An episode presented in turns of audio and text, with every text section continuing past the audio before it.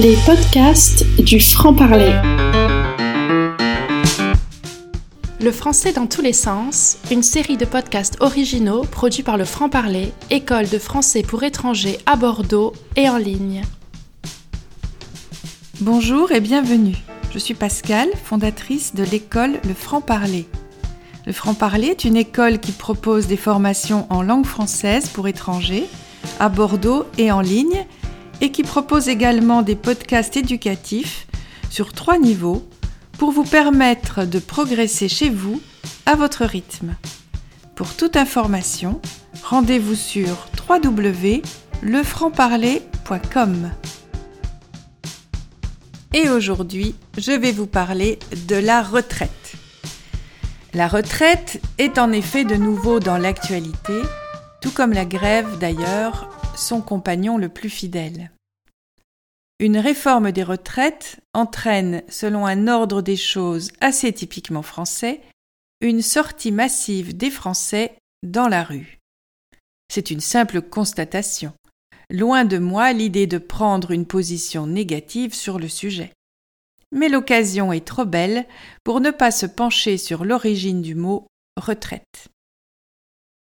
À l'origine, il y a le verbe retraire à la fin du XIIe siècle, et c'est sur son participe passé au féminin que l'on a construit le substantif la retraite.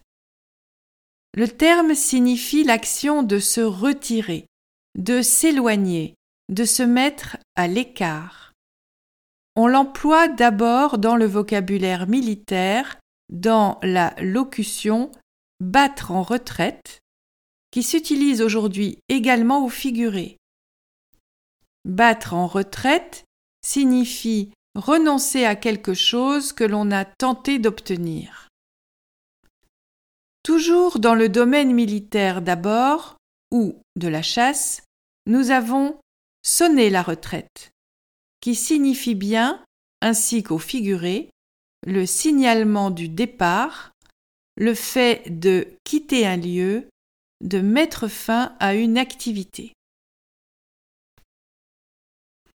À l'époque de Montaigne, au XVIe siècle, la retraite n'exprime pas une idée de mouvement, mais a le sens de s'extraire, de mettre fin à une activité professionnelle ou mondaine.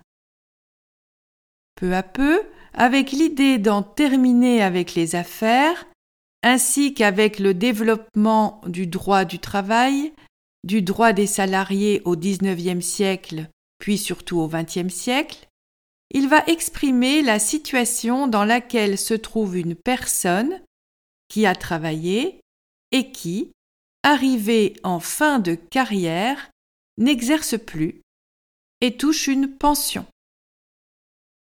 Par extension, le terme retraite va désigner justement la pension proprement dite, d'abord dans l'armée, puis dans l'administration concernant un fonctionnaire, puis son sens sera étendu dans la sphère plus large des salariés du public comme du privé.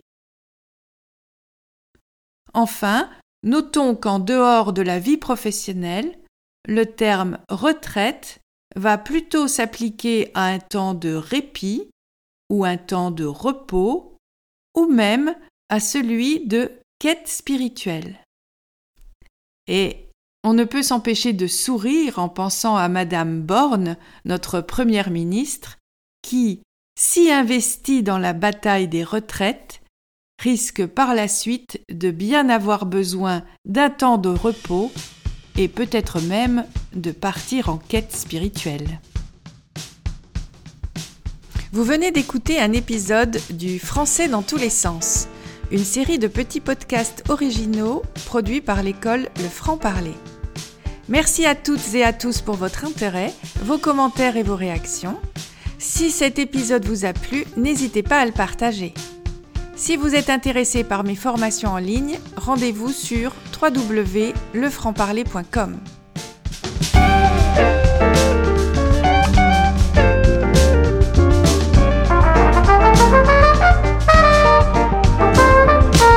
Les podcasts du franc-parler.